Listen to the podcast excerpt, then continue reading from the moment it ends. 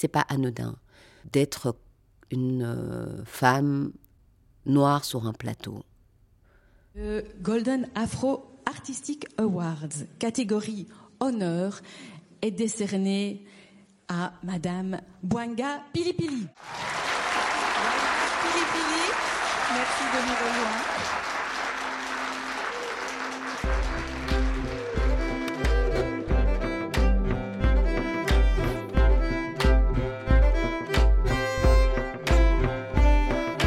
Les artistes femmes sont dans la place. Elles écrivent, elles peignent, elles composent, elles tournent. Dans le podcast Créatrice, le magazine féministe belge Axel vous propose de rencontrer une artiste d'aujourd'hui, de passer un moment à partager son univers. Qui je suis, euh, que je le veuille ou non, c'est euh, le fruit d'un héritage. Alors on peut faire un droit d'inventaire, on peut refuser, et euh, moi j'ai pas de jugement là-dessus, mais moi j'ai toujours su que c'est pas rien. J'ai toujours été soucieuse de ce que ça représente de porter telle ou telle voix, faire tel ou tel geste euh, sur un plateau. Parfois ça m'épuise, me prends un peu la tête là sur un texte, sur le sens d'un mot plutôt qu'un autre, sur ce personnage que je vais devoir défendre, raconte ou pas. Qu'est-ce qui se cache dans les non-dits, ce qui se glisse dans les interstices. Euh, tout ça, c'est euh, présent quand je travaille. Quand j'accepte un projet, je me donne à 1000% et je triche pas, donc je fais avec qui je suis, comme je suis, je peux pas faire autrement. Et donc c'est vrai que ça passe ou ça casse. D'où l'importance de travailler en confiance. Là, j'ai tourné donc euh, justement l'hiver passé euh, Les femmes du square qui va sortir au cinéma. C'est une immersion dans le monde des nounous euh, à Paris, donc dans des familles un peu fortunées. Et c'est vrai qu'au casting, quand le réalisateur me demande de prendre un accent, je me suis braquée. Rien dans la bio de ce personnage-là suggère qu'elle a un accent. Et donc même quand tu me dis prends un accent, c'est quel accent que tu entends? Parce que même l'accent que toi tu entends, si c'est celui de Michel Leb, il n'existe pas. Donc, euh, ce n'est pas justifié, quoi. Donc, sauf que en discussion, et par rapport à ce que ça raconte, il y a quelque chose qui se justifie puisque c'est une jeune femme qui euh, va se retrouver accusée à tort d'un délit et on sent qu'elle est coincée aussi par euh, justement la non-maîtrise de tous les jargons juridiques. Là, ça devient intéressant, qui est un petit quelque chose qui raconte ce, ok, là, tu es happé par euh, la machine judiciaire. Parce qu'il y a ça, ça, ça que tu que tu maîtrises pas dans la langue. Et ça, peut-être que c'est parce que ce n'est pas ta langue maternelle. Et donc, comme ce n'est pas ta langue maternelle, il y a alors un accent qui est là quelque part. Et là, je comprends. Et lui le comprend aussi, surtout qu'il a rien forcé. Donc, parce que moi, évidemment, la meilleure façon de me braquer, c'est me forcer. et là, c'est passé. Et puis, surtout, c'est que moi, quand, euh, bah, quand l'émotion est assez forte, bon bah, il y a mon R qui va rouler, il y a le U qui va devenir OU, il y a le I qui. Enfin voilà, cet accent en question, mon accent, il est là. J'ai tellement de langues à l'oreille, donc voilà, j'ai ma grand-mère, mes des tantes qui ne parlent que le machi, il y a du lingala, il y a le, swahili, j'ai un peu habité euh, à Lembeek, donc qui a un peu de néerlandais, de temps en temps un petit accent bruxellois aussi qui monte, mais, euh, mais c'est passionnant, mais en même temps, on est euh, le fruit de notre environnement, d'une histoire, et ce, ce dont on a hérité, euh, qui était là même avant nous, est présent, quoi. Et donc, qu'est-ce qu'on a intériorisé là-dedans? Dans toutes ces discussions-là, expériences-là, il y a quelque chose d'individuel et de qui je suis, et puis après, euh, il y a quelque chose qui s'inscrit dans un système, quoi. Ça, c'est sûr. C'est euh, des dynamiques qui sont conscientes ou inconscientes, mais qui sont là. Moi, c'est vrai que j'ai retrouvé des situations que j'avais euh, rencontré quand j'étais beaucoup, beaucoup, beaucoup plus jeune, mais qu'on peut retrouver après euh, ben, sur un plateau ou dans, ou dans, dans, un, dans un, autre boulot, quoi.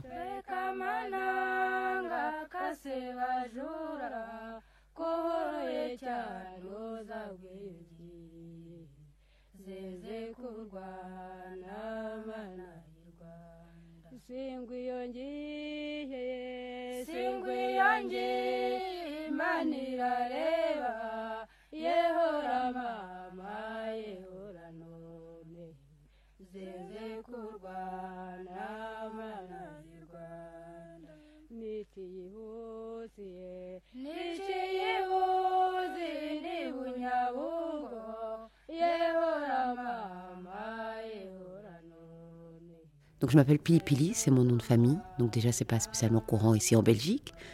Il y en a plus des Pili Pili au Congo. Euh, Bwanga.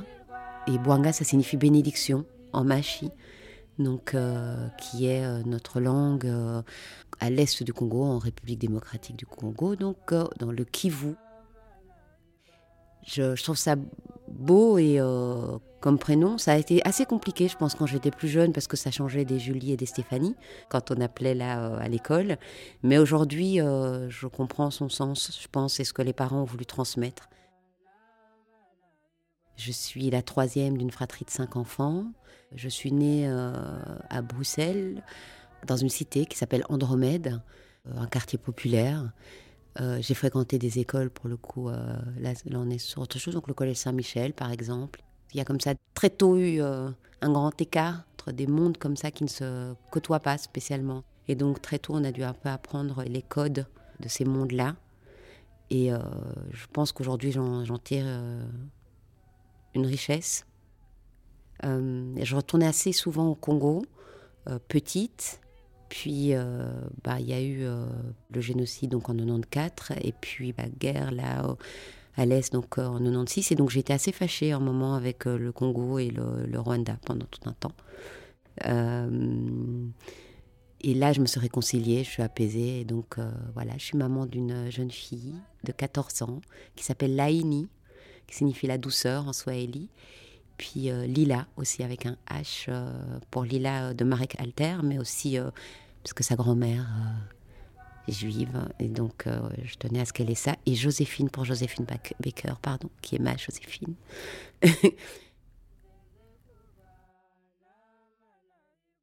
Voilà, moi je voulais être comédienne, styliste et pédopsychiatre. C'est un métier que j'ai voulu faire depuis très petite. Après, j'ai intériorisé au fait tout un tas de ceux que je pensais des interdits.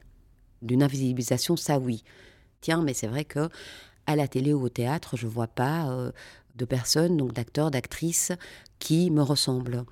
À l'école, je n'ai euh, pas d'autrice euh, qui me raconte des histoires comme les parents pouvaient me parler de Marimba ou d'autres autrices, quoi. Et en histoire, j'avais pas de grands personnages comme ça, féminins, qui ressemblaient à mes, tantes, mes mamans, mes mères, parce que bon, souvent dit comme ça qu'on a plein de mamans. Enfin, moi, euh, j'ai plein de mamans. J'ai ma maman, voilà, celle qui m'a mise au monde, mais euh, voilà, il y a maman Chantal, il y a maman. euh, et je ne les voyais pas. Et donc, ça, j'avais conscience de ça très jeune.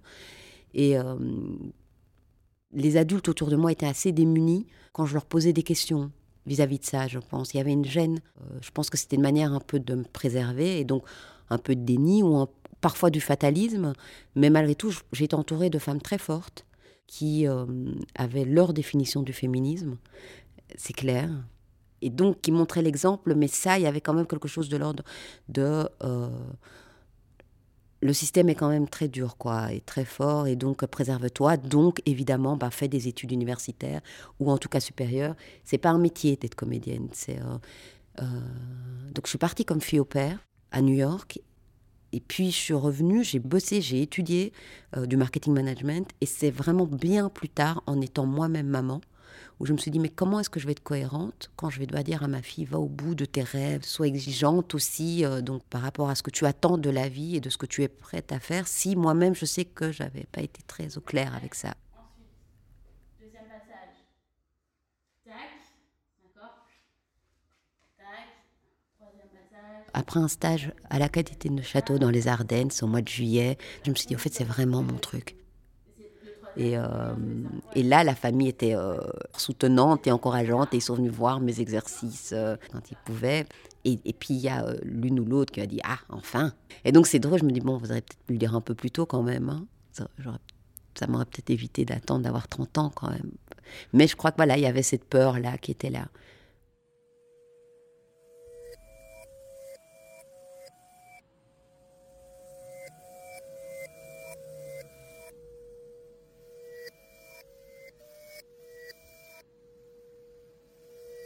J'ai perdu mon papa en 2005 et un peu avant c'était euh, mon grand-père.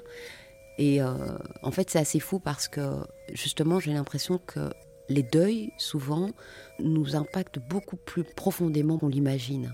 L'absence résonne beaucoup plus fort et donc m'a amené à accomplir des choses ou à prendre des décisions assez extraordinaires en fait.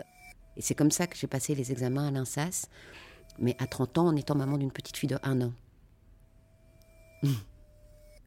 Donc là, c'est là la, petite chanson de Raphaël, ne partons pas fâchés. Donc, pour être clair, et j'en parle vraiment sans amertume, vraiment, j'essaye d'être honnête et sincère. J'ai passé 4 ans à l'INSAS et ça n'a pas été simple. Et là, pour le coup, c'est un euphémisme. Rentrer à l'INSAS à 30 ans, en n'étant pas du sérail, en n'étant pas déjà un profil, on a l'habitude, donc ce que je dis, moi j'ai grandi dans une cité, mais j'ai d'une famille d'intellectuels. Donc il y a des choses comme ça, on va pas me les raconter. Je vais pas faire, je suis pas docile. Je pense avoir réglé mes petits problèmes euh, avec l'autoritarisme, mais j'ai vu quand même que la Boanga qui avait de ses 16 ans ou de ses 12 ans n'était jamais très loin, malgré tout à 30 ans. Et donc ouais, j'ai eu 4 ans assez mouvementés, assez hostiles, qu'on le veuille ou non. Alors après, peut-être que j'ai projeté aussi beaucoup, mais quand même, à de, avoir le sentiment de devoir me justifier. Je suis extrêmement reconnaissante à vraiment certains, certaines pédagogues que j'ai rencontrées dans mon parcours, qui ont eu cette bienveillance-là de répondre à mes questions, parce que c'est un métier que j'ai dû apprendre, quoi. Hein. Mais euh, j'ai quand même vraiment ressenti pas mal d'interrogations. Oui, de discrimination aussi, quoi. Parce que tout d'un coup, je vais me retrouver euh, sur 2h30 d'exercice à avoir trois phrases. C'est tout, je ne l'invente pas. Hein. Et je sais que ça fait grincer un peu des dents, mais comme on dit, on se sait. Je ne mens pas, je ne fais que partager mon expérience à moi.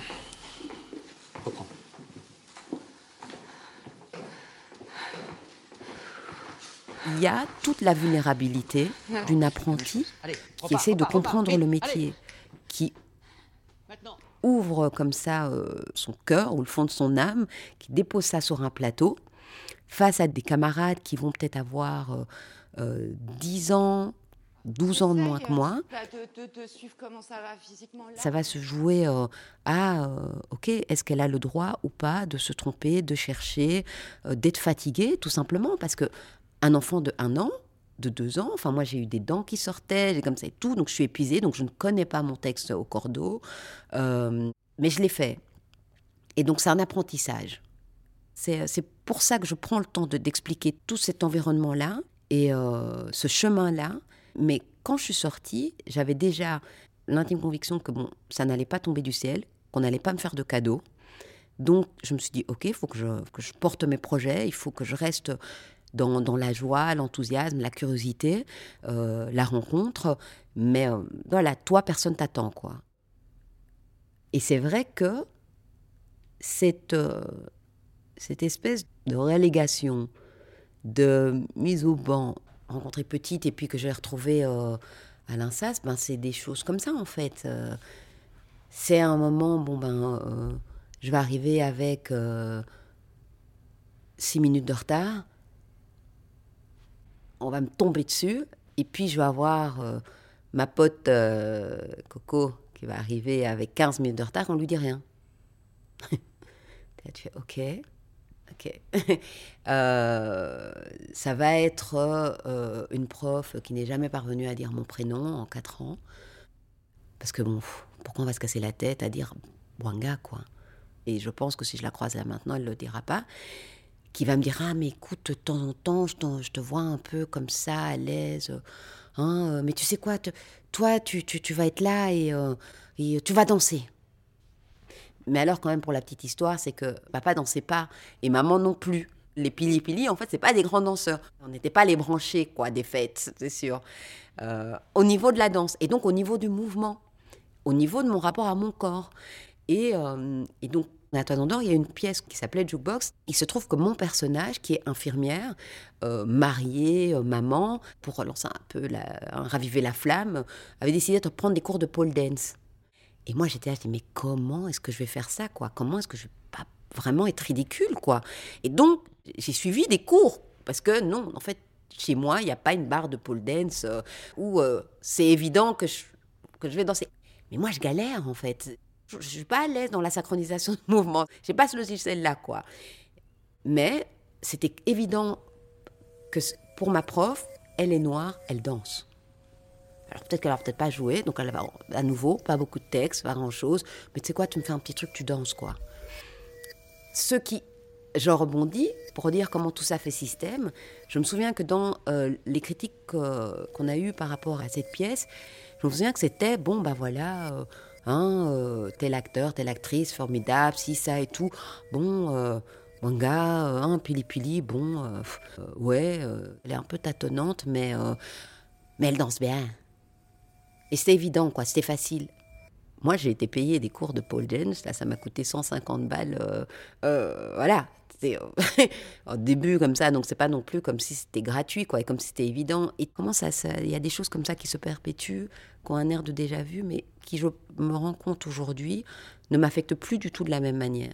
Je suis très à l'aise avec ça, très en paix avec euh, ces questions-là, de ce qui est l'ordre de ce qu'on projette sur moi, ce qu'on fantasme sur moi. Euh, voilà, ça m'appartient pas en fait.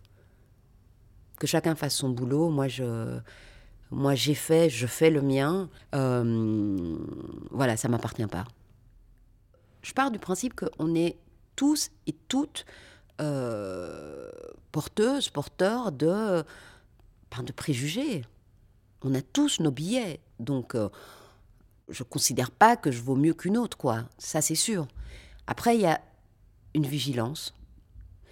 Euh, malgré tout, c'est comment tu deals avec qui tu es, avec l'art, qui doit être quand même quelque chose, une traduction tellement singulière et tellement. Enfin, c'est, je peux pas expliquer ça, le souffle, l'inspiration, je peux pas vraiment l'expliquer. Pour moi, c'est, enfin, impalpable et euh, avec le monde.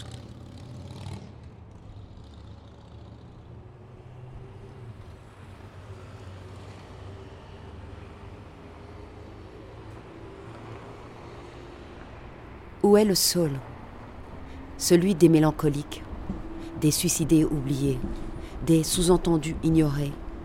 Le sol des étourdis, qui juxtait la cage aux ours et la cabine des passes à 50, qui a volé les pleurs de la mère endeuillée? Une balle perdue, lui a-t-on dit? Les balles ne se perdent pas dans la poudre. Elles s'y abandonnent. La dame, endormie au coin de la fenêtre, a vu le sol voler. Il se croyait immortel. Cendres et couronnes, écrins urbains. Où est ma sol Celle des étés sur le terrain, des grands jeux dans les garages, des jugements sur les bancs. Ma sole des nuits trop courtes et trop chaudes, des mitraillettes et des glaçons, des baisers suspendus et des chats perchés, ma sole des possibles et des inachevés, ma sole aux partitions désordonnées, aux au revoir désenchantés, impatiente. Ma sole a sa source dans une constellation et ses racines dans un grand lac. Ma sole abrite les rêves de la femme au grain de beauté, maman, et du génie silencieux, papa. Ma Massol s'endort dans un berceau, renaît sur un plateau. Centre et lumière, écrin urbain.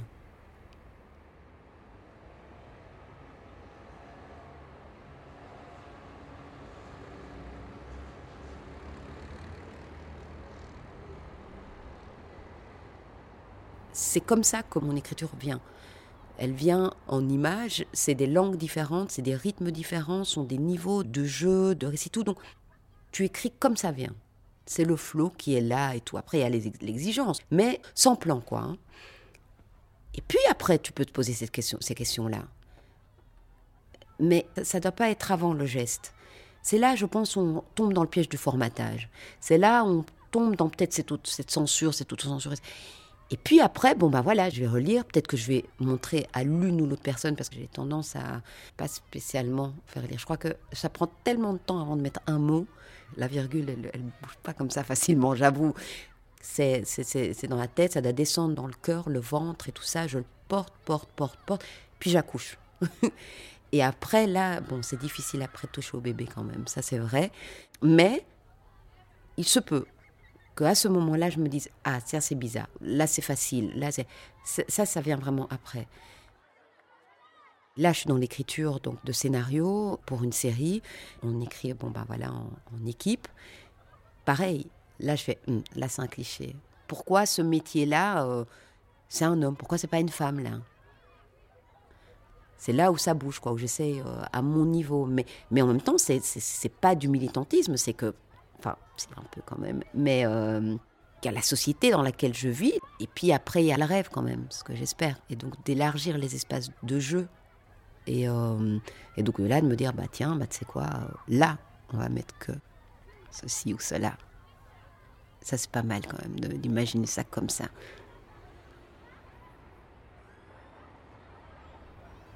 Où vont les âmes Sans cesse blessées, déracinées? Les valéreuses et les joyeuses, les entêtées et les frondeuses, les âmes qui savent, celles qui boivent trop, qui rient trop, qui aiment trop, les âmes qui doutent, les âmes amantes, les âmes jalouses, les mamans ours, fleurs endormies. Réveille-toi. Les êtres te pleurent. Où est ton âme? Où transites-tu? Où te poses-tu? Qui croises-tu? Qui hantes-tu? Qui attends-tu? Qui te nourrit? Edwin, reviens. Tendre Capricorne? Écrin urbain.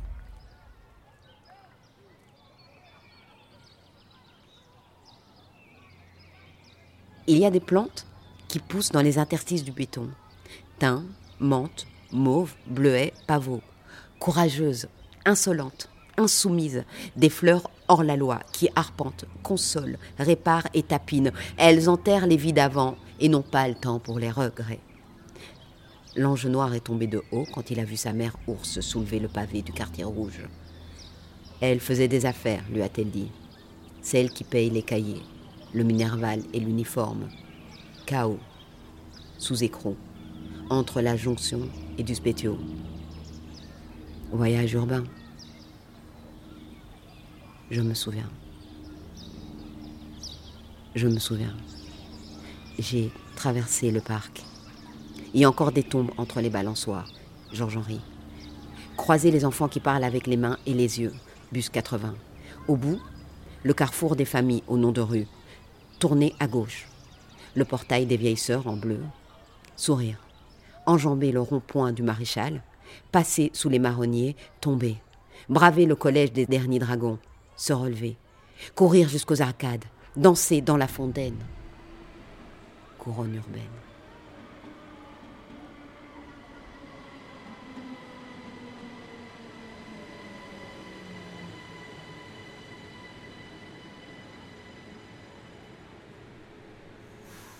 Je pense vraiment que quand on est euh, ancré, à l'écoute, euh, le réel est extraordinaire. C'est quand même ton histoire à toi et toi, tu es unique malgré tout. Mais toute cette petite somme-là de petites histoires uniques élargissent en fait. C'est l'entre-soi en fait, je pense, qui tue euh, la, la, créativité, quoi, l'imaginaire. Ah, j'écris parce que ouais, c'est vital en fait. Je sais que par rapport aux violences que j'ai pu rencontrer très tôt, il fallait que ça sorte d'une manière ou d'une autre. Ça me permet de ne pas retourner ça contre moi aussi. Pendant longtemps, j'étais un peu dans l'évitement par rapport à tout ça. Euh, et j'ai eu tendance à avoir une consommation un peu excessive d'alcool, pour dire ça bien. C'était en plus cumulé à une addiction à la codéine. Il se trouve que j'ai des règles très très douloureuses. Et euh, bah oui, en fait, je me suis rendu compte que ça me soulageait. Et, donc, par rapport à toutes ces violences-là qui vraiment euh, m'angoissaient, me terrassaient, je me suis dit, ah, c'est pas mal ce petit coussin. Et je suis sortie de ça. Et ça, c'est le début de mon autre vie. J'en ai eu plein comme ça. Hein. Mais euh, ça a été une renaissance. Et donc, comment on, on crée là-dessus, avec ce contexte-là, c'est. Il faut beaucoup d'amour. Il faut de l'amour pour soi. Il faut prendre soin de soi. Il faut s'écouter. Je m'écoute, j'essaye de plus en plus. Voilà, hein, c'est pas, pas toujours très simple, mais j'essaye. Je m'autorise à. Et puis après, chargé de ça, je peux être disponible pour les autres. Je peux être disponible pour mon enfant, je peux être disponible euh, pour aimer plein de chants. Je peux être disponible aussi pour dire tu m'as blessé, donc maintenant stop. Et à partir du moment où j'ai pris conscience que je ne valais pas moins que, pas plus, mais pas moins, je suis hyper à l'aise par rapport à ça. Euh, je peux me planter, euh, ce que je m'autorisais peut-être pas spécialement, parce qu'il y avait toujours cette espèce de pensée limitante, euh, soit parfaite, soit forte, pas gentille. voilà. Euh, ben non, en fait, je peux aussi être. Bah, j'ai le droit aussi d'être un peu mina parfois, et ça va. Ça va, c'est pas, pas si grave que ça. je peux être décevante et je peux être déçue, et c'est pas la fin du monde, quoi. Et puis surtout, c'est que moi, j'ai encore tellement d'envie, en fait, tellement d'enthousiasme, tellement de curiosité, que je ne. Ma vie, même si je dis que c'est vital, donc c'est d'écrire, de créer, mais d'être dans ce milieu-là, euh, moi, je, je, pense pas à faire ça encore très très longtemps, parce que j'ai encore plein d'envie. J'ai envie de faire des études de philo, j'ai envie de bouger un peu, de voyager un peu. Euh, je ne sais pas encore précisément, et tant mieux, parce que sinon ça va me frustrer. Si j'ai vraiment envie d'être ailleurs et que je sais exactement où j'ai envie et que j'y suis pas, c'est là que, là que ça va me frustrer. Mais, euh, mais je sens en fait que j'ai encore euh, de l'appétit pour pas mal de choses. quoi. La vie s'arrête pas à 45 ans. Stop. Donc moi, je suis pour qu'on ne se marie pas avant 80 ans si on veut vraiment se marier. Euh, voilà. Donc avant ça, on est jeune, très jeune, trop jeune, avant les 80 ans.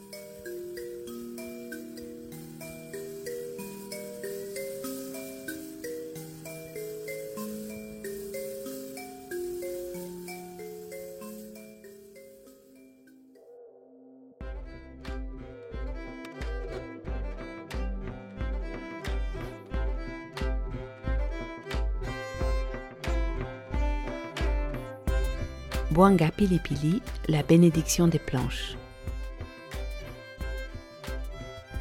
C'était un podcast produit par Axel Magazine, réalisé, monté et mixé par Corinne Ricuor, avec la participation éditoriale de Sabine Panet.